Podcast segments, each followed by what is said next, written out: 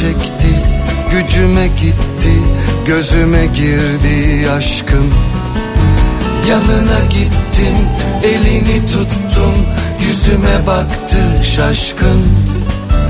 Elini çekti gücüme gitti gözüme girdi aşkım Bağlar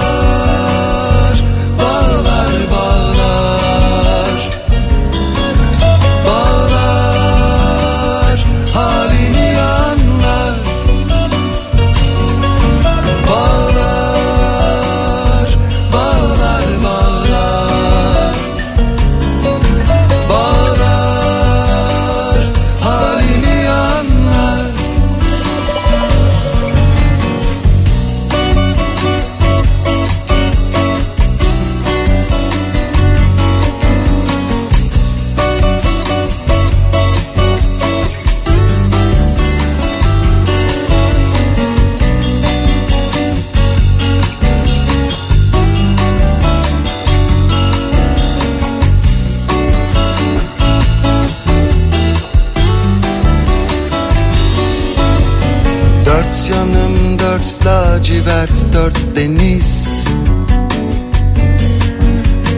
Deniz gökyüzü ve ben aynı seferdeyiz. Güneşi tuttum ufuğa attım. Kızarı verdi şaşkın. Denizi tuttum köpürecekti dökülecekti aşkım. Güneşi tuttum ufuğa attım verdi şaşkın. Denizi tuttum köpürecekti Dökülecekti aşkım. Bağlar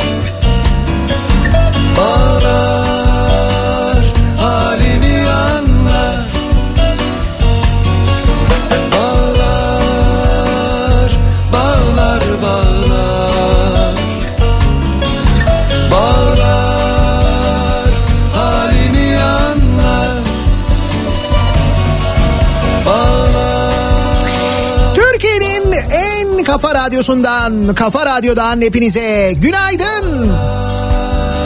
Yeni günün sabahındayız. 7'yi 6 dakika geçiyor saat günlerden perşembe tarih 17 Aralık. Karanlık bir İstanbul sabahından hatta zifiri karanlık ve epey de soğuk bir İstanbul sabahından sesleniyoruz. Türkiye'nin ve dünyanın dört bir yanına. Ah İstanbul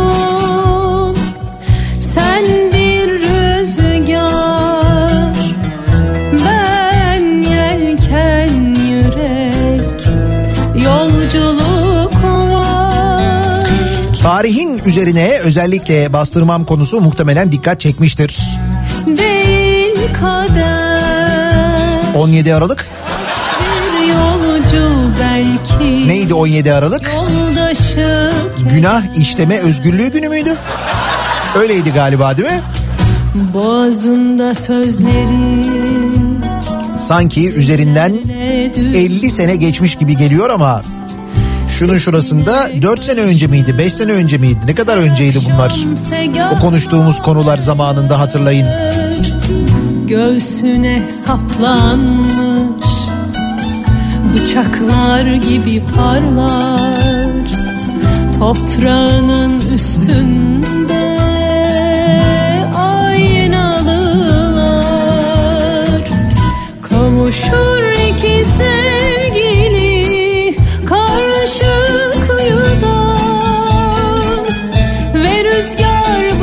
durur. Masmavi tenini aşklar gibi geçip gidiyor zaman. Bir sen kaldın ölümden saklanan Hemen dün sabah neredeydin neredeydin bakayım sorusunun yanıtını bir vereyim. Şimdi çok küçük bir sağlık problemi ama bu sağlık problemiyle ilgili bir şey e, yazmak özellikle sosyal medyada hani bu nedenle yayında değilim demek artık bugünlerde çok ciddi sıkıntı teşkil ediyor. Çünkü sağlıkla ilgili herkesin yüreği ağzında haklı olarak. Bu sefer e, bir panik durumu başlıyor. Benim telefonlar falan susmuyor. O nedenle e, yazamadım dün. Yani bunu düşünerek en azından yazmadım. Özür diliyorum. Ama dediğim gibi böyle hani bir, sağlık problemi ama çok ciddi bir sağlık problemi değil en azından onu söyleyebilirim. Kaldık şimdi bunu söyleyince ben yine bir paniğe sebep oldum eminim. Ah İstanbul sen bir rüzgar Bugüne dönelim. 17 Aralık sabahındayız. Dediğim gibi sanki çok uzun yıllar önce yaşanmış gibi geliyor ama değil. O kadar hızlı ve o kadar çok şey yaşıyoruz ki Türkiye'de. O kadar e, fazla gündem ve öyle eksiltiyoruz ki o gündemi doğal olarak sanki üzerinden 20 sene geçmiş 30 sene geçmiş gibi geliyor. Halbuki çok yakın zamanda yaşadığımız hadiselerdi. Biraz da tabii hafıza problemimiz var hatırlamıyoruz. Yani hatırlayan da var elbette. Yoksa bak mesela neler hatırlıyorlar insanlar. Sabah yayına girerken Twitter'dan attığım mesaj ve orada kullandığım fotoğrafla ilgili mesela. Senden hani bir uç meselesi vardır. Uçlu kalem meselesi vardır. Hatırlayınız bir uç vardır. O bir öğrencide hiç yoktur. Öteki öğrencide her zaman vardır. Ciddi bir alışveriş nesnesidir. Ucun var mı, ucun yok mu? 05 mi, 07 mi, 09 mu? 07'ciler daha böyle normaldir. 09'culara böyle bir tuhaf bakılır. 05 daha havalıdır. Daha ince ya o. Bir de 03 vardır onu çizim mizim yapıyorsan o zaman öğrenirsin 03'ün varlığından o zaman haberdar olursun. Sen de bana ziller ziller. Bir de Cengin söylediği gibi okul kantininde her zaman Atlas marka olur en ucuzu odur. Değil mi? Atlas değil mi o?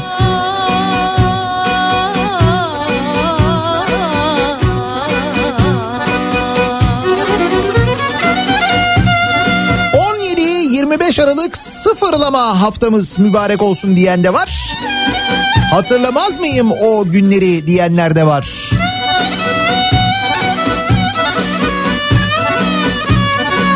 Ne günlerde o günler. Bugün neler yaşıyoruz? Bugün dünya çapında bir salgından konuşuyoruz. Yandım yandım ben bu candan usandım pervane gibi ateşte yandım yandım yandım.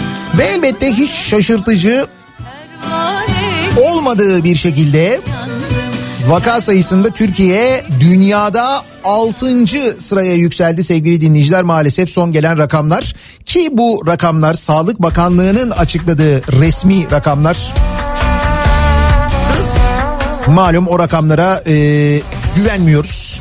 En başından beri rakamlarla nasıl oynandığını geride bıraktığımız süreçte net bir şekilde gördük. Sağlık Bakanlığı'nın açıkladığı rakamlara göre Türkiye vaka sayısında şu anda 6. sırada dünyada. Bu da durumun vehametini gösteriyor. 17 bin kişi hayatını kaybetmiş bugüne kadar salgının başladığı günden bu yana bu da yine biraz altını çizerek söylüyorum. Sağlık Bakanlığı rakamları. Yaşar yuvada kuş gibi Sek sek sekerek mahmure Öte yandan tabii iyi haberler de gelmeye devam ediyor. İşte aşılarla ilgili gelen haberler. Tedavi yöntemleriyle yani hasta olanları tedavi etmek için kullanılacak ilaçlar üzerinde de çalışılıyor. Biz hep aşı konuşuyoruz ama Bu ilaçlarla ilgili tedaviyle ilgili de aynı zamanda iyi haberler gelmeye devam ediyor. Evet de bunların bizim hayatımıza uygulanabilir hale gelmesi epey bir vakit alacak öyle tahmin ediyoruz. Nitekim hatırlarsanız e, bu Çin aşısı ile ilgili ki biz biliyorsunuz sadece Çin aşısı alıyoruz. Yani o aşı çeşitlendirmesini maalesef yapamadık. Hatta o kadar yapamadık ki şöyle söyleyeyim ben size. Biz mesela e, 50 milyon Çin aşısı alıyoruz. Değil mi? Kaldı ki o 50 milyon Çin aşısının e, normalde 11 Aralık'ta Türkiye'de olması bekleniyordu. Doğru mu? Geride bıraktığımız hafta ya da içinde olduğumuz hafta Hadi geçtik o 11 Aralık'ı. 11 Aralık'ta aşı gelmedi onu biliyoruz. Bu hafta bu aşı ile ilgili yani Çin aşısı ile ilgili Sinovac'la ilgili faz 3 çalışması sonuçları açıklanacaktı. Artık onları da öğrendik biliyoruz. Ama o e, sonuçlar da açıklanmadı o da gecikti. Rastık çekerek mahmur. Bir ara 15 Aralık deniyordu. 15 Aralık'tan itibaren e, sağlık çalışanları başta olmak üzere aşılama çalışmaları başlayacak deniyordu. O olmadı. 21 Aralık deniyordu en son. 21 Aralık'a da pek yetişecekmiş gibi görülmüyor. Yani Çin aşısında bir e, sıkıntı var. En azından ulaşması konusunda öyle olduğunu biliyoruz. Öte yandan biz sadece e, Çin aşısı alırken Çin 100 milyon Biontech aşısı almak için bir anlaşma yapmış. Dün onu öğrendik. Yani biz e, işte 1 milyon aşı alabilir miyiz? Araya girebilir miyiz? O aşı bize gelir mi gelmez mi'nin görüşmelerini yaparken öte yandan öğreniyoruz ki Çin 100 milyon aşı için anlaşma yapmış Biontech'le. Biz niye alamıyoruz? Yani mesela tamam 50 milyon Çin aşısı aldık peki bunu tercih ettik. Artık maliyeti yüzünden mi diğerlerini alamadığımız için mi nedir bilmiyoruz ama 50 milyon Çin aşısı ama 50 milyon Çin aşısı. Yani bunu çeşitlendirmek, bir B planı oluşturmak, bir C planı oluşturmak gibi bir çabamız var mı? İşte bakın üzerinden bu kadar zaman geçti. Hala bir açıklama yok. Mesela işte AstraZeneca aşısı ile ilgili ya da Moderna aşısı ile ilgili işte oradan 10 milyon alıyoruz, buradan 5 milyon alıyoruz, BioNTech'ten de bir 20 milyon alıyoruz falan gibi bir şeyler yapamazken biz Çin'in işte bu aşı geliştiren ve bize de 50 milyon tane aşı satan Çin'in 100 milyon BioNTech aşısı aldığını öğreniyoruz. Hayırlısı. Yani konu aslına bakarsanız kriz yönetimi açısından gerçekten son derece dramatik. Fakat yaşadığımızda bu işte neticede.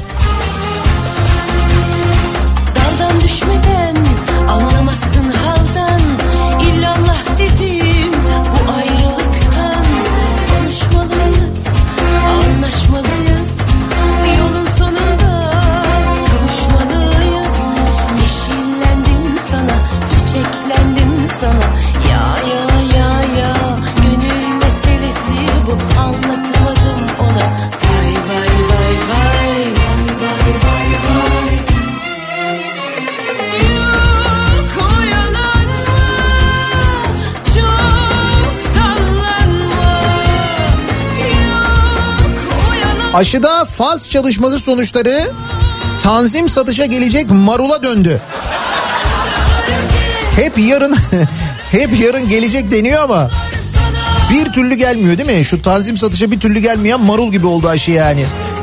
Bugün geldi, yarın geldi, öbür gün başlıyoruz, öteki gün geldi falan derken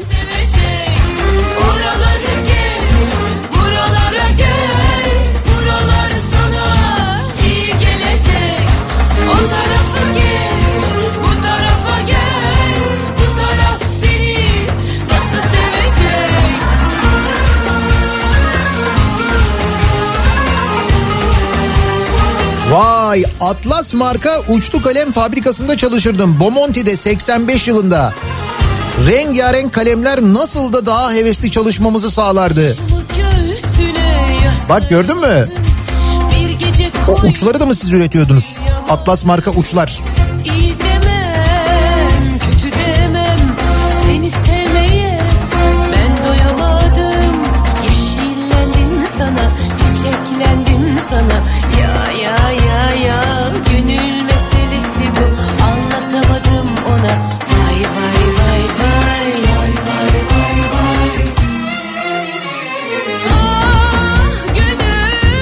Indira Gandhi haftası. Evet bir ara öyle de diyorduk değil mi? 17-25 Aralık Indira Gandhi haftası diyorduk o da vardı. Aa bir Filip Patek vardı ya. Bir saat vardı. Ne oldu acaba o saat? Sonra o saatle ilgili bir belge vardı hatırlarsanız böyle bir otel kağıdı üzerine yazılmış. Böyle imzalı falan. O kağıdı imzalayan arkadaş ne oldu sonra değil mi? Hiç haber alamıyoruz kendisinden. Her cari açık dediğimizde gözlerimiz doluyor. Ya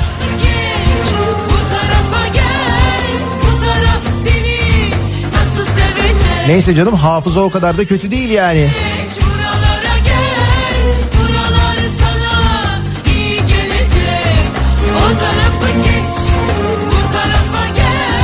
Perşembe gününün sabahındayız. Nasıl bir sabah trafiğiyle güne başlıyoruz, işe gidiyoruz. Hemen dönelim bir bakalım.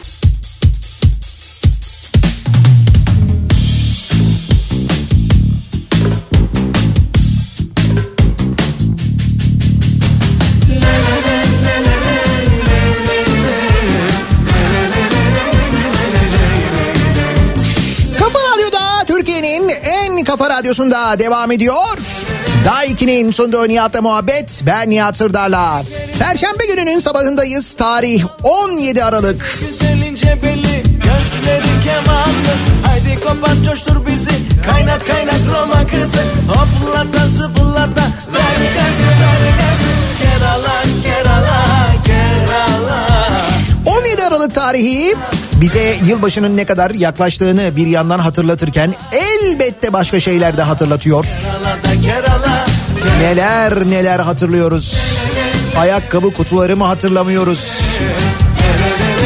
Saatler mi hatırlamıyoruz? Olanı biteni savunma çabalarını mı televizyonlarda hatırlamıyoruz? Günah işleme özgürlüğünü mü hatırlamıyoruz? Neler neler değil mi? Şimdi yılbaşı demişken bu arada korsan yılbaşı partilerine dikkat diye bir haber var. Malum bu yılbaşında 4 günlük sokağa çıkma kısıtlaması olacak.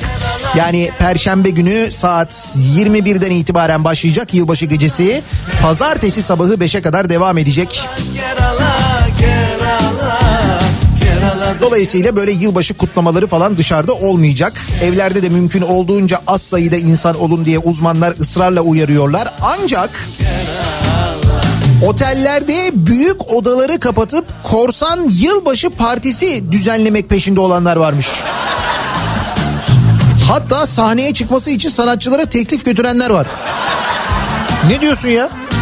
Hani mesela otellerin e, hazırladığı böyle paketler falan var onu biliyorum. Dört günlük paketler. Ki o da nasıl oluyor o da anlaşılır şey değil de. Fakat bunu düzenleyenler varmış. Yani böyle resmi falan değil ama mutlaka otelin haberi vardır öyle bir organizasyondan.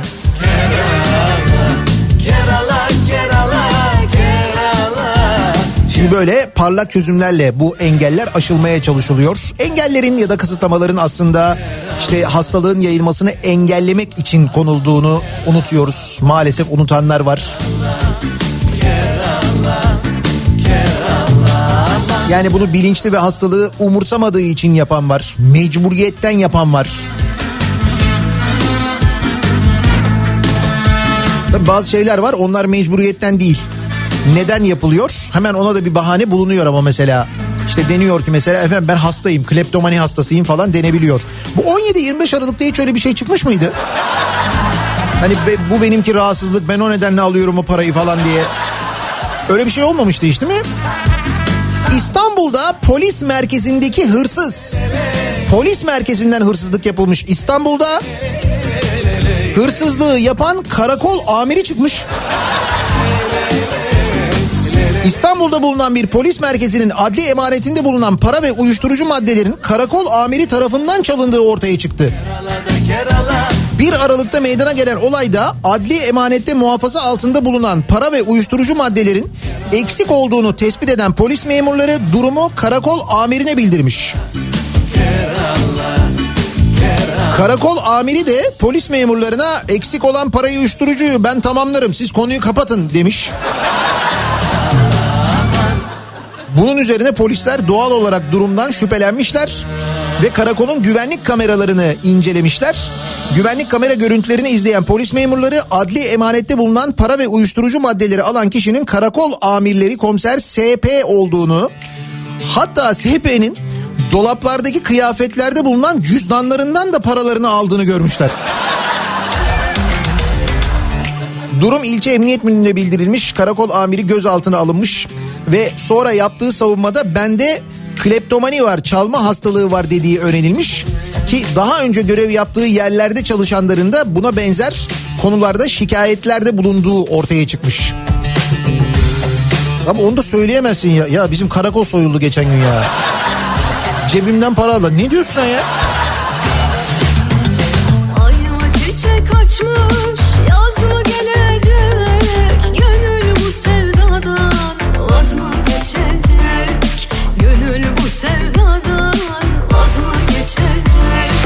Avrupa'da Türk dezenfektan alarmı tehlikeli diye el konmuş. Avrupa Birliği Yolsuzluk ve Mücadele Ofisi bir Türk firmanın ürettiği el dezenfektanında tehlikeli oranda metanol tespit edildiğini ve Avrupa çapında 140 bin litre dezenfektana el konduğunu bildirmiş. Al buyur. Biz kesin kullanıyoruzdur ama. Değil mi? Sağlık açısından tehlike arz eden 140 bin litreye yakın el dezenfektanına el konduğunu açıklamış Avrupa Birliği Yolsuzlukla Mücadele Ofisi OLAF. Yapılan açıklamada dezenfektanların Türkiye menşeli olduğu ve tehlikeli seviyelerde metanol içerdiği kaydedilmiş metanolün baş ağrısı, bulanık görme hatta körlüğe yol açabileceğini işaret edilmiş. Danimarka'da e, tespit edilmiş. Orada 6 bin litre el dezenfektanına el konulmuş. Sonra bu marka ile ilgili 27 Avrupa Birliği ülkesi uyarılmış. Bizi de keşke uyarsalardı. Ben baktım baktım markanın ne olduğunu göremedim. Ay bilelim yani.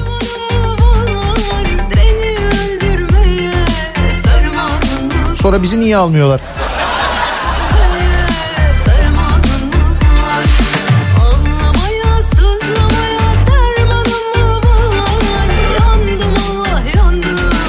Abi yani dezenfektanda bile şu sağlık meselesinde bile böyle sahtecilik yapıyorsak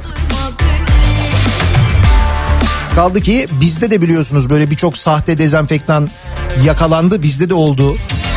Fakat bunun Avrupa'ya da ihraç ediliyor olması yani ihracat konusundaki yeteneğimizi gösteriyor ayrı da bir taraftan aslında.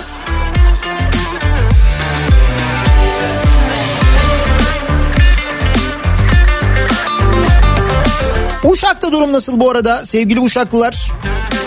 Nedir doğalgaz durumunuz? Hala devam ediyor mu patlamalar? Konuşmuştuk geçen sabah hatırlarsanız Uşak'ta neler oluyor diye. Uşak'ta e, ard arda iki tane doğalgaz patlaması olmuştu. Doğalgaz hattında belediyenin yaptığı bir çalışma sırasında bir arıza oluşmuş. Sonra doğalgaz kesilmiş. Ondan sonra yeniden verilmiş. Sonra iki evde iki ayrı evde patlama olmuştu. Sonra bir üçüncüsü oldu. Biz konuştuktan sonra üçüncüsü gerçekleşti. Bu üçüncü doğalgaz patlaması sonrasında Uşak Valiliği, Uşak Belediyesi ve UDAŞ hakkında suç duyurusunda bulunmuş.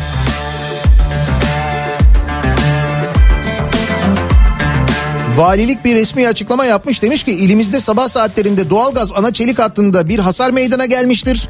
Bu sebeple ilimizde doğalgaz kesintisi yaşanmaktadır. Sorunun en kısa sürede çözüme ulaştırılması için hasar tamir çalışmaları başlamıştır. Kamuoyuna duyurulur denilmiş.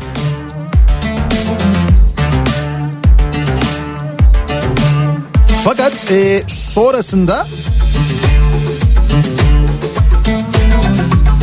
Ha, Uşak Valiliği, Uşak Belediyesi ve UDAŞ hakkında avukatlar suç duyurusunda bulunmuşlar. Vatandaşların gaz arzı sağlandıktan sonra izlemesi gereken adımlar hakkında bilgilendirme yapılmadığını söyleyen avukat Ezgi Sağcan ve avukat Volgan Berber, Uşak Valiliği, Uşak Belediyesi ve UDAŞ hakkında kamu güvenliğini tehdit etmek görevi ihmalden Uşak Cumhuriyet Savcılığına suç duyurusunda bulunmuşlar. Nitekim bu suç duyurusundan sonra da aynı zamanda yine patlama olmuş.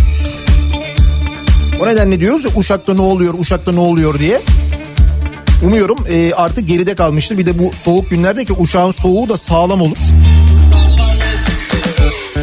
balık oynuyor Bu arada doğalgaz demişken Şimdi Uşak'tan bütün Türkiye geneline dönüyoruz.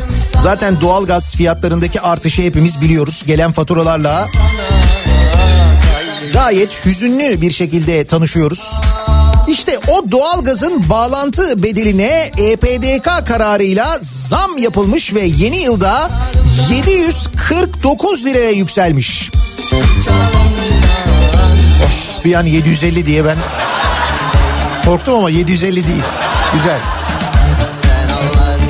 Resmi gazetede yayınlanan EPDK kararıyla yeni yılda uygulanacak doğalgaz bağlantı ve hizmet bedellerine yapılan zamlar açıklandı. Buna göre abone bağlantı bedeli 656 liradan 749 liraya çıkarıldı. Oho. Sağlammış. 656'dan 750'ye. 749'a pardon. 750 değil. Ön ödemeli değişim bedeli 268 liradan 306 liraya çıkarılırken güvence bedeli 60 lira zamlanarak 620 lira oldu. Borç dolayısıyla kesilen gazı gaz sonrası tahsil edilen 26,5 liralık açma kapama, bedeli de 30 liraya yükseltildi. Ona da zam gelmiş çok şükür.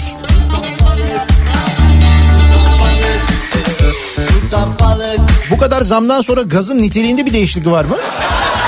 Ya ne bileyim ben mesela daha verimli ısıtıyor mu öyle bir şey var mı?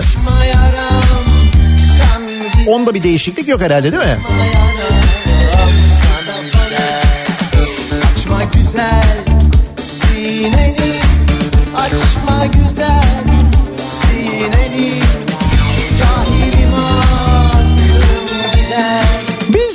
Faturasındaki artışı gözlerken, bu zamları takip ederken, önümüzdeki sene vergiler kim bilir ne kadar artacak diye düşünürken, bizden toplanan vergiler nerelere harcanıyor konusu da birbiri ardına gelen kimi canikosu haberleriyle ya da kimi çok şanslı insanlar haberleriyle önümüze düşmeye devam ediyor. Milli Eğitim Bakanlığı bütçesinden verilen 1 milyonluk burs tartışma yarattı. 1 milyon. Kaç kişiye verilmiş 1 milyonluk burs? Bir kişiye. Öyle mi? Bir kişiye 1 milyon liralık burs mu verilmiş? Siyaset Meydanı programında Celal Şengör'le evrim teorisi hakkında girdiği ilginç tartışmayla dikkatleri üzerine çeken ilahiyat öğrencisi Yusuf Ziya Öğün'ün ki bilmiyorum hatırlar mısınız o tartışmayı ben hatırlıyorum. YLYS bursuyla devlet bütçesinden 105 bin pound yani 1 milyon 97 bin lira ödenekle İskoçya'da doktora yapmaya gönderildiği ortaya çıkmış. 105 bin pound 1 milyon liradan fazla yapıyor. Konu neymiş? Yani neyle ilgili doktora yapılıyormuş?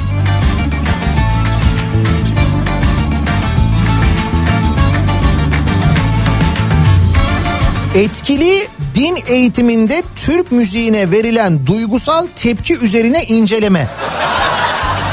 Konulu doktora teziyle içinde yaşar onun canı e, etkili din eğitiminde Türk müziğine verilen duygusal tepki. Çok önemli bir konuymuş gerçekten bu. Üzerine mutlaka doktora yapılması gereken bir konu. Ya bu konunun doktoru olmak hakikaten bence çok önemli. Epey de duygusalmış 1 milyon lira kadar. Bir kişiye 1 milyon lira Milli Eğitim Bakanlığı burs veriyor. Nasıl? Sizin okula ödenek yok ama değil mi? Mesela 1 milyon lirayla kaç okulun ödeneği arttırılır? Bir düşünün bakalım. Kaç okula malzeme desteği verilir? Okul diyorum bak okul. Onun içinde okuyan yüzlerce binlerce öğrenci var. Dünya döner değirmende insan içinde çavdardır Bugün gelen yarın gider dolup boşalan bir handır Neyse canım 1 milyon lira dediğin nedir ki? Dünya Diyebilirsiniz değil mi? 1 milyon lira neticede. Eski parayla 1 trilyon ediyor gerçi ama 1 milyon deyince daha bir hafif geliyor. Arzu ederseniz rakamı hemen arttırabilirim. Mesela 2 milyar dolar yapabiliriz bunu. 2 milyar dolar. Bak dolar diyorum. 2 katrilyon dolar oluyor yani. İbrahim Kahveci'den Osman Gazi Köprüsü'nde 2 milyar dolarlık bakım onarım masrafına tepki. İstanbul'da bir değil iki eski köprü ve otoyollar için Marmara'daki otoyollar devlet otoyolları için ortalama 16 yıllık bakım onarım gideri 500 milyon dolar tutarken Nasıl oluyor da daha yeni bitmiş Osman Gazi Köprüsü ve İstanbul-İzmir otoyolunun bakım onarım gideri 2 milyar dolar olabiliyor diye sormuş. Biliyor muydunuz bunu? Ya. Karar Gazetesi yazarı İbrahim Kahveci İstanbul'daki iki köprü ve Marmara bölgesi otoyollarının tamamının yıllık ortalama bakım giderinin 200-250 milyon lira olmasına karşın Osman Gazi Köprüsü'nün bakım onarım giderinin 2 milyar dolar olduğunu belirterek yani 250 milyon çarpı 16 yıl işletme süresi deseniz sonuç 4 milyar TL çıkar. Yani İstanbul'da bir değil iki eski köprü ve otoyollar için ortalama 16 yıllık bakım onarım gideri 500 milyon dolar tutarken nasıl oluyor da yeni bitmiş Osman Gazi Köprüsü ve İstanbul İzmir otoyolunun bakım onarım giderine 2 milyar dolar yazılabiliyor diye sormuş. Yazıktır bu savurganlığa demiş. Canım var ki savuruyoruz ya. Bir de böyle düşün. Var ki ithal ediyoruz, var ki savuruyoruz. Var ki yurt dışına doktoraya gönderiyoruz. Değil mi? Var ki veriyoruz. Ayrıca kuru ekmek de var çok şükür. Aç da kalmıyoruz. En azından kuru ekmek giriyor değil mi? Ha ekmek demişken Aradım aşkına doyamadım her ne kadar insanlar ekmeğe muhtaç konusuyla dalga geçiliyor olsa da ki o kuru ekmek meselesi açıkça dalga geçmektir. Yani böyle halkla dalga geçmektir çok net bir şekilde. İnsanlar ucuz ekmek peşinde daha ucuza ekmek alabilmek derdinde. Bu nedenle halk ekmek büfeleri önünde uzun kuyruklar oluşuyor. İşte bu halk ekmek büfelerinin sayısı arttırılsın diye İstanbul Büyükşehir Belediyesi mücadele ediyor. Şimdi insanlar halk ekmek almak istiyorlar. Az büfe var. Bu büfelerin yerine yenileri konulsun isteniyor. Fakat İstanbul Büyükşehir Belediyesi'nin AKP'li ve MHP'li üyeleri bunu ısrarla reddediyorlar. İkinci kez reddettiler. Halk ekmeğin üretim kapasitesi artırıldı. Yeni büfeler açılsın isteniyor. Vay efendim siz o büfeleri kime vereceksiniz? Diye böyle imalı iddialarda bulunarak engelliyorlar. Mesela onların döneminde açılsaydı kime verilecekti? Hiç öyle bir ima falan olmayacaktı değil mi? Kaldı ki İstanbul Büyükşehir Belediyesi yönetimi diyor ki biz diyor e, bu yeni açılacak olan büfeleri gazilere, şehit yakınlarına vereceğiz diyorlar. Buna rağmen ikinci kez reddediliyor.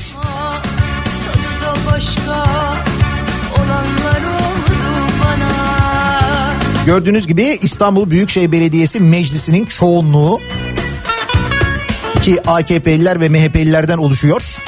İstanbullu için çalışmaya devam ediyorlar. Nasıl? Ne kadar güzel yapıyorlar değil mi? Belediyeleri bu şekilde çalıştırmayarak. Buyurun bir örnek daha. Çökme tehlikesi olan yere batan sarnıcını güçlendirme projesi 52 gün sonra reddedilmiş. Yere batan sarnıcının çökme tehlikesi varmış. Kaldı ki takip ediyorsanız birazcık haberleri o sarnıç içinden çekilen görüntüler, o destek kirişlerinin ne hale geldiğini siz de görebilirsiniz aslında. Hani bunun için uzman olmaya bile gerek yok. Gözle görülür bir şekilde ciddi bir tehlike var orada. İşte bununla alakalı bir e, proje hazırlanmış yine İstanbul Büyükşehir Belediyesi tarafından ve Kültür Varlıklarını Koruma Bölge Kurulu Müdürlüğü 52 gün beklettikten sonra reddetmiş. O da neden 52 gün sonra reddetmiş? Aslında çok daha uzun süre sonra reddedebilirlerdi. Fakat sürekli böyle sosyal medyadan sorulunca işte bugün 40 gün oldu, 45 gün oldu, 50 gün oldu niye izin vermiyorsunuz diye. Onun üzerine bir açıklama yapmışlar arkadaşlar lütfen. Yani sırf İstanbul Büyükşehir Belediyesi yapmasın orayı diye yere batan sarnıcının yıkılmasına müsaade edecekler. Düşünebiliyor musunuz? Ya iş o noktada öyle düşünün yani. Hayata bir sıfır geriden başlamak mühim değil Allah aşkına yine başlama Deli deli gönlüme seni beni koymak zor Bir ileri iki geri gider Ötesi de berisi de yansın boş koy yine Hevesini başkası alırsın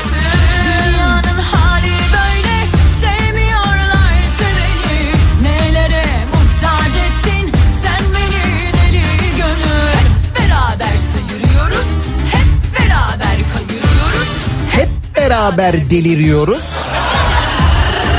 Haberleri duyunca deliriyoruz. Haklısınız. Deli Halbuki delirmemek mümkün. Mesela şöyle mis gibi bir kafada olabiliyor. Mesela şöyle bir ekonomi analizi yapılıyor televizyon kanalında hem de bir haber kanalında. Şimdi hangi haber kanalı olduğunu hemen tahmin edeceksiniz ben söylemeyeyim. Ee, korona yüzünden kelle paçaya ilgi arttığı için fiyatı yükseldi. Çorbada büyüme. Nasıl? Bilin bakalım hangi haber kanalı? Ya Koronavirüs salgınının başında ortaya atılan kelle paça koronavirüse iyi geliyor iddiası yeniden ortaya atıldı. Haber kanalının analizine göre kelle paçanın koronaya iyi gelmesi fiyatını da arttırdı. Müthiş ilgi.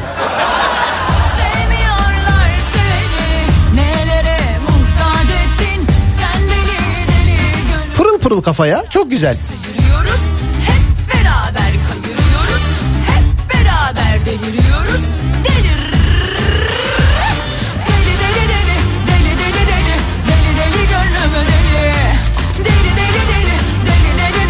Yalnız genel olarak durum pek pırıl pırıl olmayabilir onu söyleyeyim ben. Çünkü son yapılan araştırmalarla ilgili Türkiye kamuoyuyla yapılan araştırmalarda gerçekten de hayatın geneliyle ilgili insanlarda ciddi bir kaygı durumu olduğu net bir şekilde ortaya çıkıyor.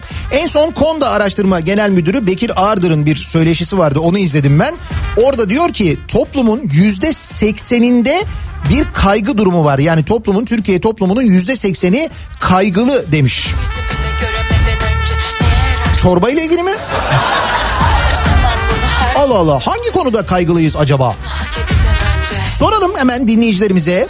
Sizde böyle bir kaygı durumu var mı acaba? Toplumun yüzde sekseni kaygılı dendiğine göre sizde de böyle bir kaygı durumu var mı? Neden kaygılıyız acaba diye soruyoruz. Bu sabah dinleyicilerimize hangi konularla ilgili kaygı duyuyoruz? Ne bileyim ben çorba konusuyla ilgili olabilir bu bir başka konuyla ilgili olabilir belki saat konusuyla rıza konusuyla ilgili kaygı duyabiliriz. Mesela ben o konuda gerçekten kaygılıyım. Uzun süredir haber alamıyoruz. Ne ediyor, ne yapıyor? Amerikan ellerinde diye merak ediyoruz. Tam da bugün 17 Aralık hatırlıyoruz kendisini çünkü. Sizin kaygınız nedir acaba? Neden kaygılısınız diye soruyoruz. Biz de bu sabah dinleyicilerimize kaygılıyım çünkü bu sabahın konusunun başlığı olsun. Sosyal medya üzerinden yazıp gönderebilirsiniz mesajlarınızı. Twitter'da böyle bir konu başlığımız, bir tabelamız, bir hashtagimiz an itibariyle mevcut sevgili dinleyiciler. Kaygılıyım çünkü başlığıyla mesajlarınızı Twitter üzerinden yazıp gönderebilirsiniz. Halen Twitter'dan yazabiliyorken. Bunun yanında niyatetniyatsırdar.com elektronik posta adresimiz. Bir de WhatsApp hattımız var. 0532 172 52 32 0532 172 kafa WhatsApp hattımızın numarası. Reklamlardan sonra yeniden buradayız. Ya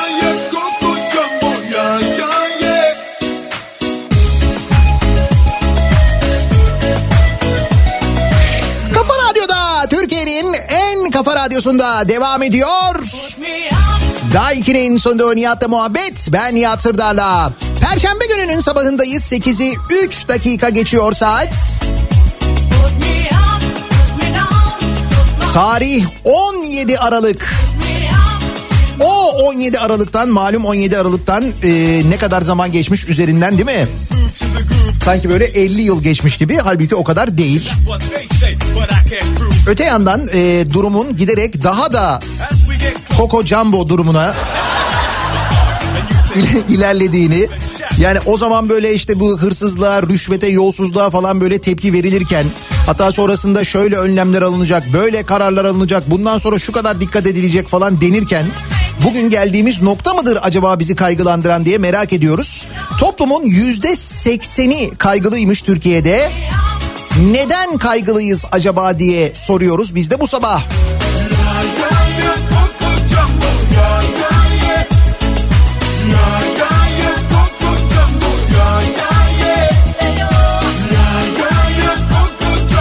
Biz misal burada kendi kaygılarımız içinde boğulurken kaygı giderici ilaçlar Türkiye'de satış rekorları kırarken misal e, Reza şu anda New York'ta ya da bilmiyoruz Amerika'nın kim bilir neresinde gayet kaygısız. Değil mi? Serbest falan da bırakıldı çünkü biliyoruz yani. Hiç haber de alamıyoruz kendisinden artık. Kaygılıyım çünkü diyor mesela Aytaç. Hakkında suç duyurusunda bulunulan boş damacanaya hiçbir şey olmayacak. Yaptıkları yanına kar kalacak diye kaygılıyım. Aynı durum İstanbul Belediyesi'nde de yaşanıyor. Yavuz hırsızlar baskın çıkacak diye kaygılıyım diyor. Zannediyorum bu kaygı birçok dinleyicimizde vardır.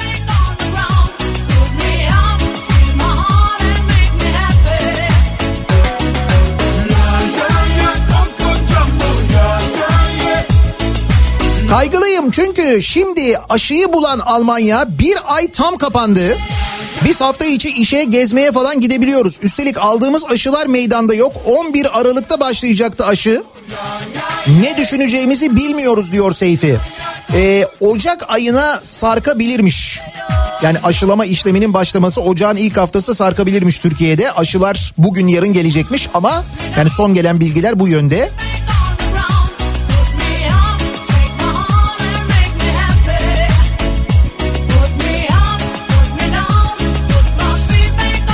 Kaygılıyım çünkü vergilerimizin canikolar arasında eşit dağıtılmaması araya başka şirketlerin girmesine sebep oluyor. Hangi araya? Dünyada kamudan en çok altyapı işi alan şirketler listesi var sevgili dinleyiciler. Dünyada kamudan en çok altyapı işi alan şirketler dünyada diyor. Birinci sırada Cengiz var. İkinci sırada Limak var. Üçüncü sırada Colin var. Ee, sonra burada dördüncü sırada Odebrecht diye bir şirket girmiş. İşte dünyadan kim bilir hangi ülkeden bilmiyorum. Sonra da beşinci sırada Kalyon var. İşte o araya giren o şirket dinleyicimizde bir kaygı yaratmış. Acaba eşit vermiyor muyuz bu şirketlere bu e, ihaleleri diye düşünmüş. Kaygı duymakta haklı. Bak mesela bugün yine Limak'la ilgili bir haber var. Limak aradığı cevheri buldu diye bir haber. Limak Holding'e kalker ocağı yapmak için Pınarhisar'daki askeri arazi bedelsiz tahsis edilmiş. Üstelik projeye başvurulduğu gün onay alınmış. Nasıl? Yakar kurutur ateşin beni Gerçek aşkın külleri Kamu ihalelerinin vazgeçilmesi Limak Holding'in Kırklareli'nin Pınarhisar ilçesinde Savunma Bakanlığı'na tahsisli hazine arazisine kalker ocağı kurmayı planladığı ortaya çıkmış. Limak Çimento, Cami Kebir ve Beylik mahallelerindeki alana kurmayı planladığı ocak için 14 Aralık'ta Çevre ve Şehircilik Bakanlığı başvuruda bulunmuş. 14 Aralık diyor. Şirketin yaptığı başvuru ve proje tanıtım dosyasını jet hızıyla inceleyen komisyon aynı gün karar vermiş. Hıza bak. Sen mesela böyle bir proje versen kaç günde incelerler?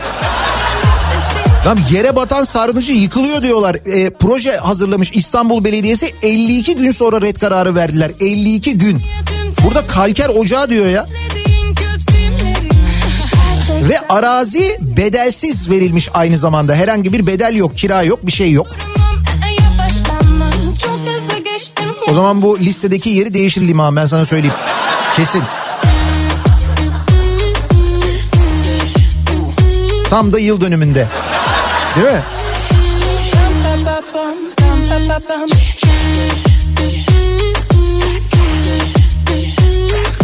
Kaygılıyım çünkü yoksulluk, yolsuzluk, hukuksuzluk ve ahlaksızlık ülkenin yaşam biçimi olduğu diyor Yüksel. Koşup yoruldum Sağlıklanacak yerinden oldum Doyumsuzluğundan büyük korkun ama kendine Kaygılıyım çünkü dünümüzü unutturmaya, bugünümüzü karartmaya, yarınımızın garantisi olan evlatlarımızı ziyan etmeye çalışıyorlar. Koşarak gelenler var Kör olası federaller. Evet hep bu federallerden oluyor bunlar. Kendini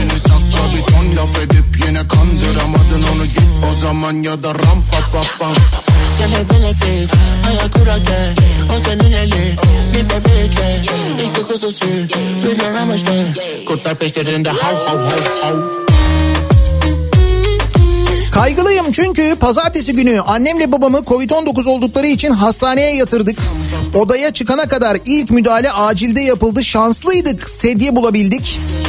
Sandalye üzerinde tedavi olmak zorunda olan insanlar vardı. Hastaneler full, yer yok, doluluk oranı ki hastaneden bildiriyorum. Bir hasta taburcu oluyor çok geçmeden oda hemen doluyor. Bütün sağlıkçılar canla başla çalışıyorlar bir of bile demeden diyor. Adana'dan Işıl göndermiş geçmiş olsun dileklerimizi iletelim. Ama Adana'daki doluluk oranlarının ne kadar fena olduğunu biliyoruz. Hafta başından beri bu yönde haberler geliyor. Hatırlayınız Adana'da salgının ilk başladığı günlerde Adana Belediyesi bir sahra hastanesi kurmuş. Hemen o sahra hastanesi kapatılmış. Siz devletin yanına devlet mi olmaya çalışıyorsunuz falan denmişti. Buyurun şu anda Adana'daki durum bu işte. Sırf o yapıyor diye, o yapmasın diye engelleniyor.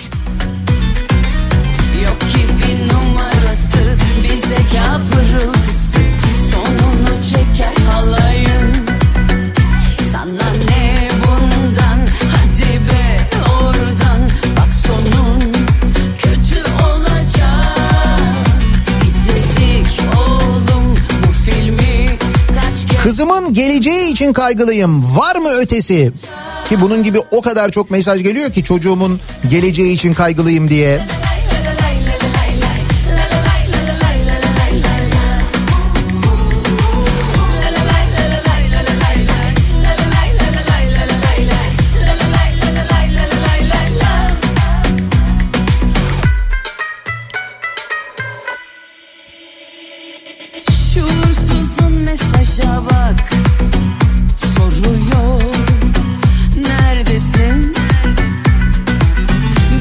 Kaygılıyım çünkü bir türlü sabah olmuyor. Karanlık giderek daha da artıyor. Evet doğru sabah 8 olduğunda bile hava daha yeni yeni aydınlanıyor ki bunlar iyi günler daha da uzayacak. elinde patlar adamın Yok ki bir numarası Bir zeka pırıltısı Az önceki çorba mevzusunun bizi ilgilendirmemesi lazım. Hangisi? Ha şey kelle paça çorbayı söylüyorsunuz. Neticede maaşımızı kelle paçayla almıyoruz. Diyor Ozan. Evet kelle paça fiyatının artması bizi ilgilendirmiyor. Bakmayız. İçmeyiz olur biter. Katil uşak çıkacak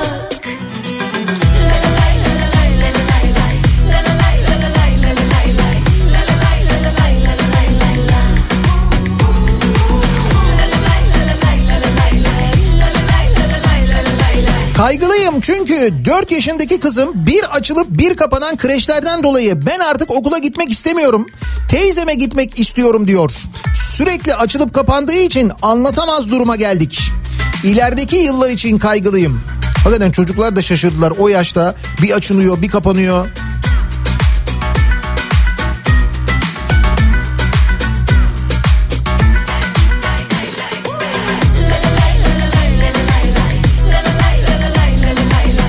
Kişiye 1 milyon lira burs veren hükümet 100 kişi olan SMA hastalarını neden tedavi ettiremiyor?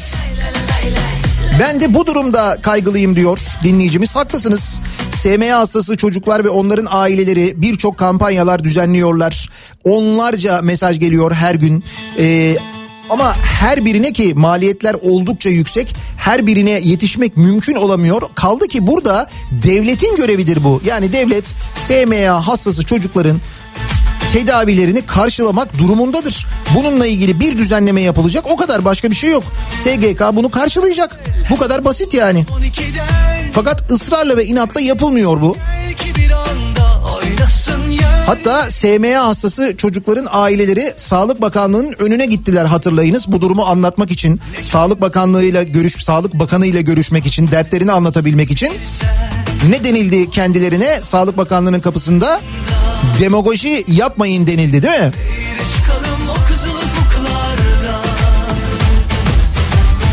Aşk beni çağır da yanına Kedi gibi sokulayım sıcağına sar sarmala da sonra At at kuytularına at emin Hazırım razıyım dünden Varım her şeyine senin ben Kaygılıyım çünkü artık yarından korkuyorum. Ne kadar can kaybı olacak, ne kadar iş yeri kapanacak, nasıl yolsuzluklar ortaya çıkacak, ne hukuksuzluklar yapılacak. Ben yarın ne yapacağım? Hazırım razıyım dünden Varım her şeyine senin ben Yak yakacaksan sen yak beni.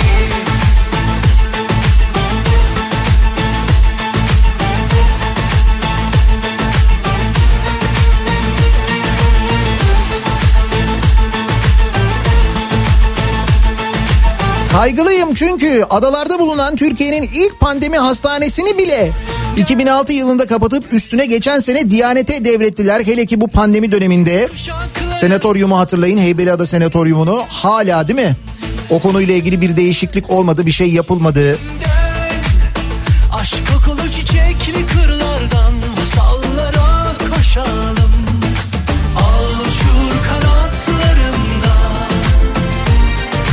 Kaygılıyım çünkü sağlık çalışanıyım. Sözün bittiği yerdeyiz Nihat Bey. Her gün öldüğümüz ve şiddet gördüğümüz gibi mobbing ve baskıyla beynimizi bile rehin almak istiyorlar. Üstelik 3 kuruşa çalışıyoruz diyor bir sağlık çalışanı dinleyicimiz. Ki sağlık çalışanlarına uygulanan şiddet bir taraftan işte bugün gazetelerde haberi var görürsünüz. Antalya'da Kumluca'da bir hastanenin başhekimi bir hemşireye Sağlık Bakanlığı'ndan ya da işte valilikten mi bir yerden böyle müfettişler gelmiş. Onlar dolaşırken niye servisinde yok diye bir sayfa boyunca 500 kere mi ne ben bir salağım servisimde değildim diye yazdırmış. Bunu yaptıran başhekim. Hemşireye bunu yapıyor.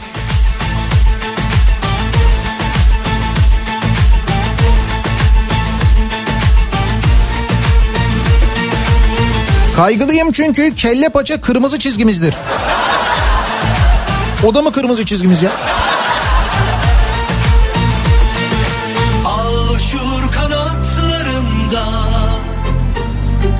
Seyre çıkalım Kaygılıyım çünkü bugün eğitime yön veren üstelik de profesör ünvanını taşıyan zihniyetin bozuk olduğunu gördük. Daha ne olsun?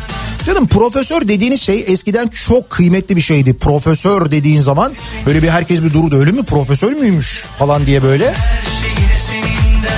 Şimdi ya boş ver profesör moduna gelmedik mi? Ki Feren Şensoy'un öyle bir gazeteci hikayesi vardır ona benziyor çok. Bu şeyi kastediyorsunuz değil mi? Sakarya Üniversitesi'nde öğretim görevlisiymiş. Öğretim üyesi Profesör Doktor Ebu Bekir Sofuoğlu diye bir tip var. Üniversiteler fuhuş evleri oldu demiş. Bu da bu arada Sakarya Üniversitesi'nde. Mesela kendi üniversitesinden dolayı mı böyle bir şey biliyor da söylüyor? Orada böyle bir hizmette mi? Ne yapıyor kendisi ben anlamadım ki. Sakarya Üniversitesi rektörü açıklama yapmış. Demiş ki bu sözler kabul edilemez. Hemen demiş soruşturma başlatıyoruz. Gereğini yapacağız demiş. Ne yapacaklar merak ediyorum. Ama işte mesela bu profesör.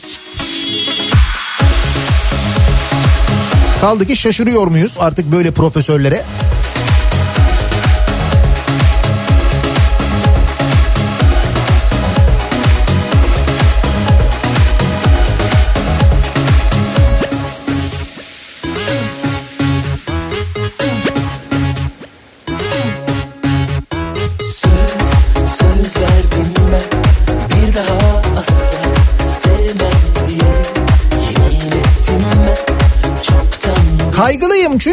Kapanmanın ekonomik maliyetini karşılayacak gücümüz yok deniyor. Bu yüzden dünya çapındaki doktorlarımızı kaybediyoruz. Ne şartlarda yetişti onlar? Daha ne doktorlar yetiştireceklerdi? Bunlar maliyet değil mi? Biz yarını da kaybediyoruz diyor dinleyicimiz ki Sadece 14-15 Aralık tarihleri arasında 11 sağlık çalışanı Covid-19 sebebiyle hayatını kaybetti.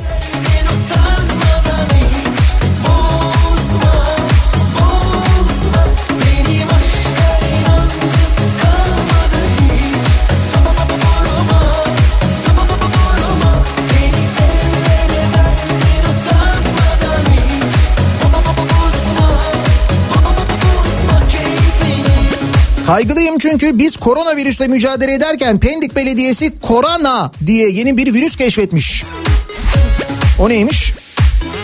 Koronavirüs mücadelesi diye bir afiş hazırlatmış da Pendik Belediyesi. Hakikaten korona yazıyor ya.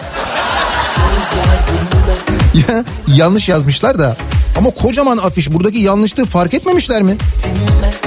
Çoktan bir tuhaf duygularla sordum aşkı ve korkuyorsan Kaygılıyım çünkü yapılan yolsuzlukların üzerine gidilmiyor, üzeri kapatılıyor. Hangi yolsuzluğun üzeri kapatılıyor? PTT'nin ihalesiyle ilgili haberlere yayın yasağı getirildi. Buyurun. Bu da yeni moda. Çat yayın yasağı. İstanbul Büyükşehir Belediyesi eski yönetim döneminde yapılan usulsüzlüklerle ilgili suç duyurusunda bulunuyor mesela. Bir gün haberini okuyoruz. ikinci gün şak yayın yasağı.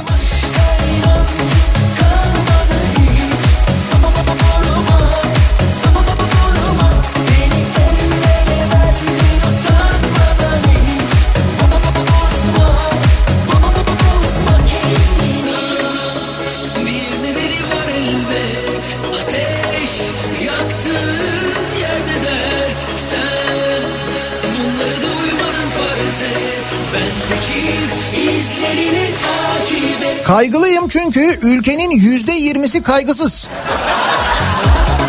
Bak bu da bu da doğru tespit aslında. Şimdi Konda'nın Konda Genel Müdürü Bekir Ardın'ın söylediğine göre toplumun yüzde sekseni kaygılı.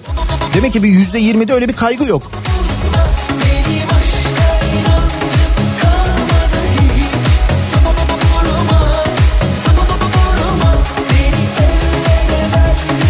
Kaygılıyım çünkü fabrika ayarlarımıza dönmemiz bir 50 sene kadar sürecek. Millet Mars'ta tatil yaparken bizim çocuklar iş kuyur kuyruğunda simit satmak zorunda kalacak diyor diyor e, diyor Filiz. Bir fotoğraf göndermiş de gerçekten de bir e, hakikaten çok acayip bir fotoğraf. Bir semt pazarı e, semt pazarında tezgahta anne bir şeyler satmaya çalışıyor. Hemen onun arkasında bir kasa var. Kasanın üzerinde çocuk oturmuş. Cep telefonunu başka bir kasanın üzerine koymuş. Duvara dayamış. Ders yapmaya çalışıyor. Bu şekilde bir şeyler öğrenmeye çalışıyor çocuk. hayat Sabrımı sınıyor Yaptığı şakalar artık bayat Hep başa sarıyor Bazen çok dayanılmaz olabiliyor Sorduğu sorular Kaygılıyım çünkü artık günümüzü kurtardık mı tamam diyoruz. Neyin gelecek planını yapalım? Ekonomi, sağlık, eğitim hepsi kaygı verici diyor dinleyicimiz. Gitmek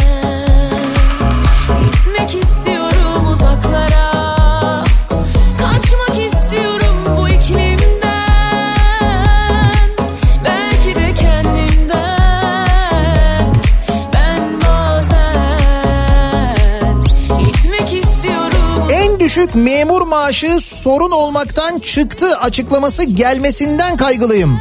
Çünkü bir önceki açıklamadan garip olmaz o zaman. Asgari ücret en düşük memur maaşının altında kaldı. Açlık sınırının altında olduğunu da biliyoruz zaten.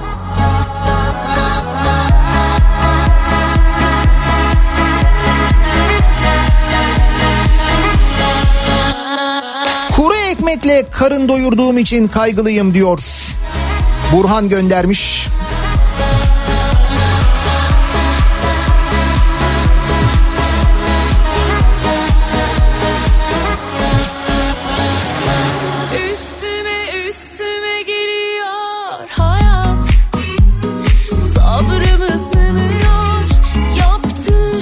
Kaygılıyım çünkü müdürüm bizi fakir sanıyor. Para bizde değil miydi? Hangi müdür bizi fakir sanıyor? Devlet Su İşleri Genel Müdürü'nden Hasan Keyf'in sular altında kalmasına savunma. Paraya da ihtiyaç var. Öyle mi? İhtiyacımız var mı? Ben bizde var diye biliyordum ben de evet. Havalar Ben bazen Gitmek istiyorum uzaklara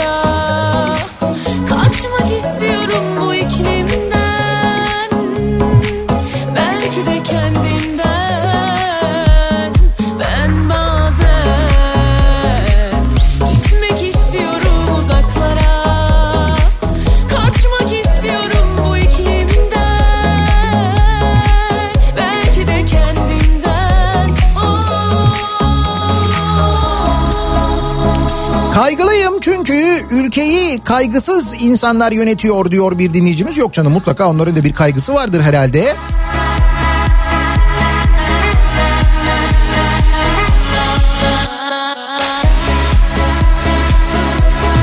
Kaygılıyım çünkü ileride çocuklarımız ülke bu hale gelirken siz ne yapıyordunuz diye sorduğunda ne cevap vereceğiz onu bilmiyorum diyor Erkan. Bir de bu var değil mi? Hangi konuda kaygılıyız acaba diye konuşuyoruz. Bu sabah Türkiye'nin e, Türk toplumunun yüzde sekseni kaygılıymış. Biz de neden kaygı duyuyoruz acaba diye dinleyicilerimize soruyoruz. Bu sabah kaygılıyım çünkü bu sabahın konusunun başlığı reklamlardan sonra yeniden buradayız.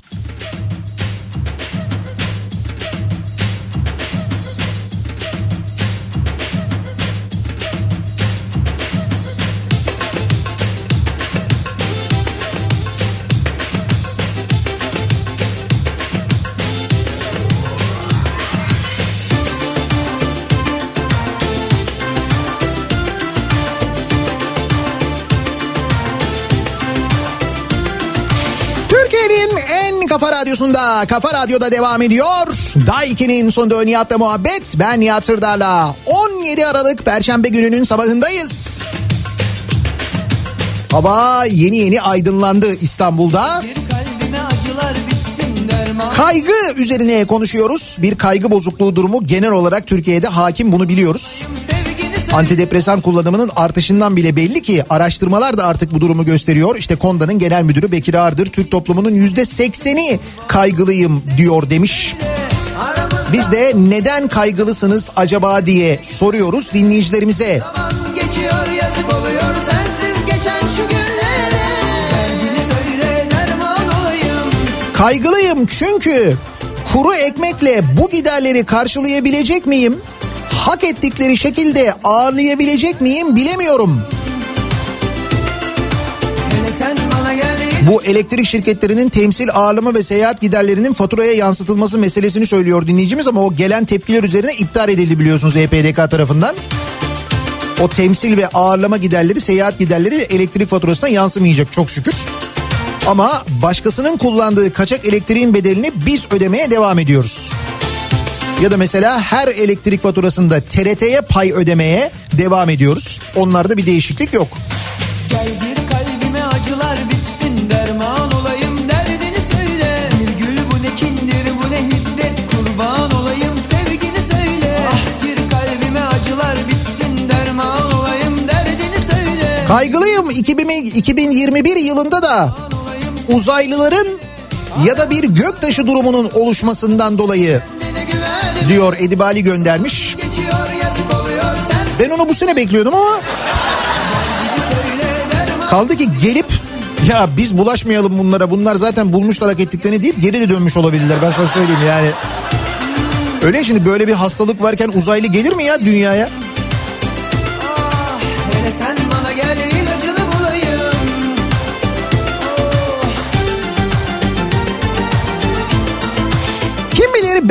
Kaygılarınızı giderebilir diye geçtiğimiz günlerde hatırlattığım bir film günleri var. Online izleyebileceğiniz, internetten seyredebileceğiniz 10. İnsan Hakları Film Günleri var. 21 tane uzun ve kısa metrajlı film tamamen Türkçe altyazıyla Ayrıca az duyanlar için ayrıntılı betimlemeli altyazı seçeneği de var. Öyle de izleyebiliyorsunuz. Ee, 20 Aralık tarihine kadar devam edecek. Hiçbir ücret ödemeden izleyebiliyorsunuz. Nasıl izliyorsunuz? Festival Scope. Bu adrese giriyorsunuz. Festival festival yazıyorsunuz. Sonra Scope yazıyorsunuz. Scope yazıyorsunuz. .com bu siteye giriyorsunuz. İnsan Hakları Film Günlerini buluyorsunuz bu siteden ve elektronik biletinizi alıp filminizi izliyorsunuz. Dediğim gibi ücretsiz. Çok enteresan filmler, çok enteresan belgeseller var. Mesela Binti isimli e, filminde Belçika'da yaşayan ve vlogger olmak isteyen 12 yaşındaki Binti'nin eğlenceli ve çalkantılı hayatını izleyebiliyorsunuz. Sonra mesela Çadır diye bir e, belgesel var. Aramızdaki nehir diye geçiyor. E, bu Himalayalarda küresel ısınma ve teknolojik ilerleme insanların hayatını nasıl değiştiriyor bir yandan. Ama bir yandan da mesela köyden okula gitmek için böyle çok tehlikeli bir dağ geçidinden geçmek zorunda kalan bir nesil var. Onların hikayesini anlatıyor. Dünyanın farklı yerlerinden hikayeler. İşte bunları izleyebilirsiniz. Film günleriyle ilgili detaylı bilgileri avrupa.info.tr sayfasında ya da Avrupa Birliği Türkiye Delegasyonu'nun sosyal medya hesaplarından da bulabilirsiniz aynı zamanda. Dediğim gibi ücretsiz izleyebiliyorsunuz bu belgeselleri, bu filmleri. Kara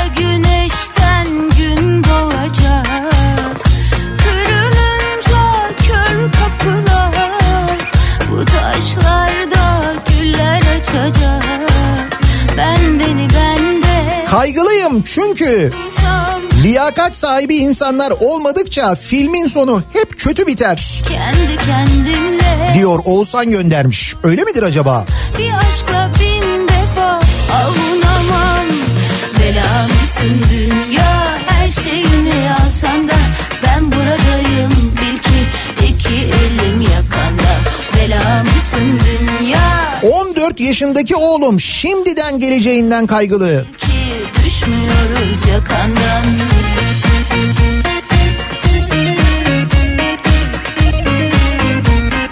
Kaygılıyım çünkü Çin'den gelecek aşı hakkında hala net bir bilgiye sahip değiliz.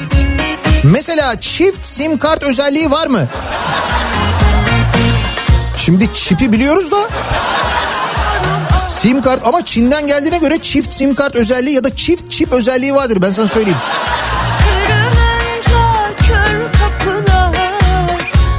Taşlarda güller açacak Ben beni bende Kaygılıyım çünkü suç işleyen ceza almıyor. Elini kolunu sallayarak dışarıda geziyor. Yetmezmiş gibi suçlunun ceza alması için çabalayan da suçlu ilan ediliyor. Bir aşkla bin Ya bir de bu var değil mi? Anlamam Kabahatli en sonunda sen oluyorsun. Ne olduğunu bile anlamıyorsun. Ben buradayım bil ki iki elim yakanda Bela mısın dünya neşemizi çalsan da Biz buradayız bil ki düşmüyoruz yakandan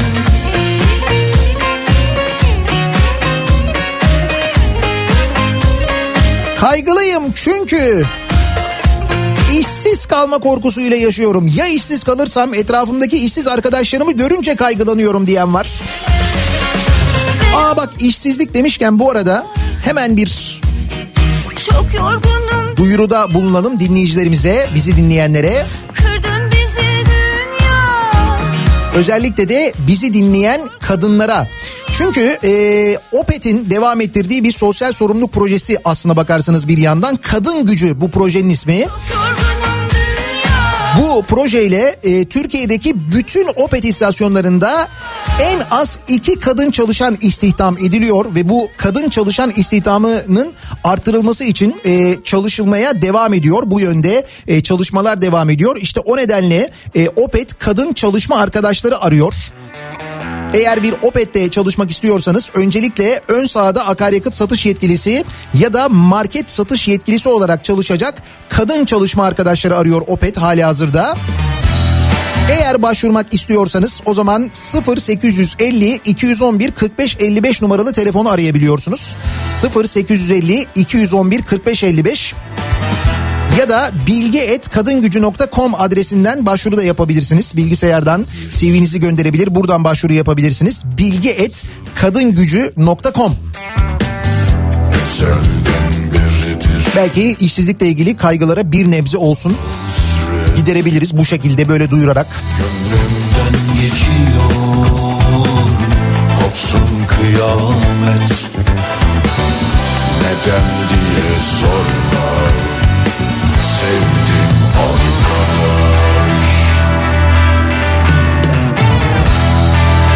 Hiç düşmeyen sürekli artan yumurta fiyatlarından kaygılıyız. Ağustos'ta 12 lira olan yumurta Aralık'ta 25 lira oldu. İhracat devam eder. İç piyasa unutulup önlem alınmazsa Mart'ta 50 lira olur gibi diyor dinleyicimiz. Ki bu yumurta fiyatlarının artacağını biz hatırlarsanız konuşuyorduk. Yumurta üreticileri yazıyorlardı bize bu politikayla yanlış yapılıyor diye. Bakın geldiğimiz nokta bu işte. Kör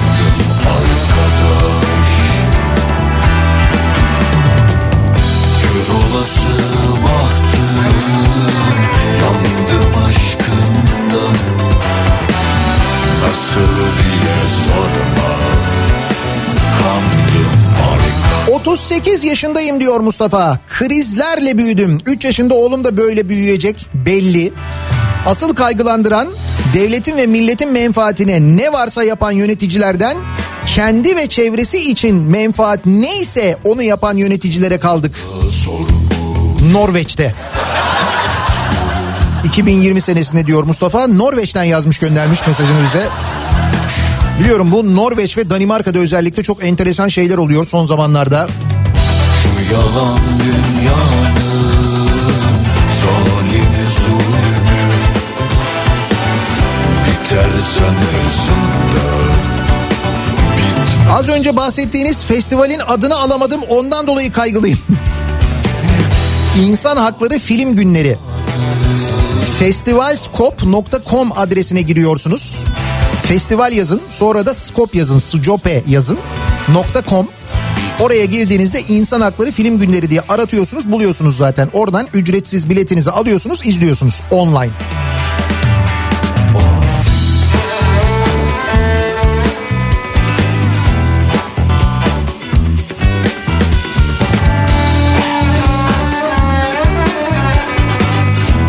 Kaygılıyım çünkü nasıl bir fatura kalacak bize bundan yıllar sonra? Onu bilmiyoruz diyor Hakan göndermiş.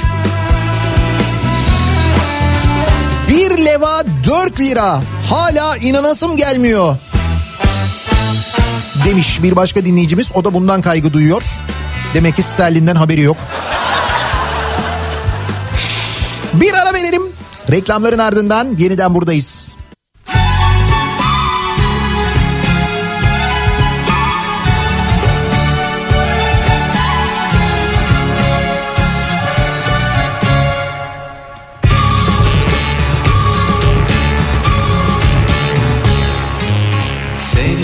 Düşündüm dün akşam yine Sonsuz bir umut doldu içime. Bir de kendimi düşündüm sonra. Bir garip duygu çöktü omzuma. Hani ıssız bir yoldan geçerken Hani bir korku duyar da insan Hani bir şarkı söyler içinden. İşte öyle bir şey. Hani ıssız bir yoldan geçerken Hani bir korku duyar da insan. Hani bir şarkı söyler içinden. İşte öyle bir şey. Hani eski bir resme bakarken Hani yılları sayar da insan. Hani gözleri dolar ya birden. İşte öyle bir şey Hani eski bir resme bakarken Hani yılları sayar da insan. Hani gözleri dolar birden İşte öyle bir şey. İşte öyle bir şey. Kafa Radyo'da Türkiye'nin en kafa radyosunda devam ediyor. Daha 2'nin sonunda Nihat'la muhabbet. Ben Nihat Sırdar'la. Perşembe gününün sabahındayız. 9'a yaklaşıyor saat. Yayınımızın son bölümündeyiz. Türk toplumunun %80'inin kaygılı olduğunu söylüyor. Konda araştırmanın genel müdürü Bekir Ağırdır. Bekir Ağırdır'ın ve Konda'nın aynı zamanda Türkiye üzerine yaptığı araştırmalar ekseriyette doğru sonuçlar veriyor. Hangi konularda kaygılıyız sorusuna dinleyicilerimizin verdiği yanıtlar da aslına bakarsanız ne kadar geniş bir alanda kaygılı olduğumuzu net bir şekilde gösteriyor. Nitekim sosyal medyada kaygılıyım çünkü başlığıyla yazılanlara şöyle bir bakarsanız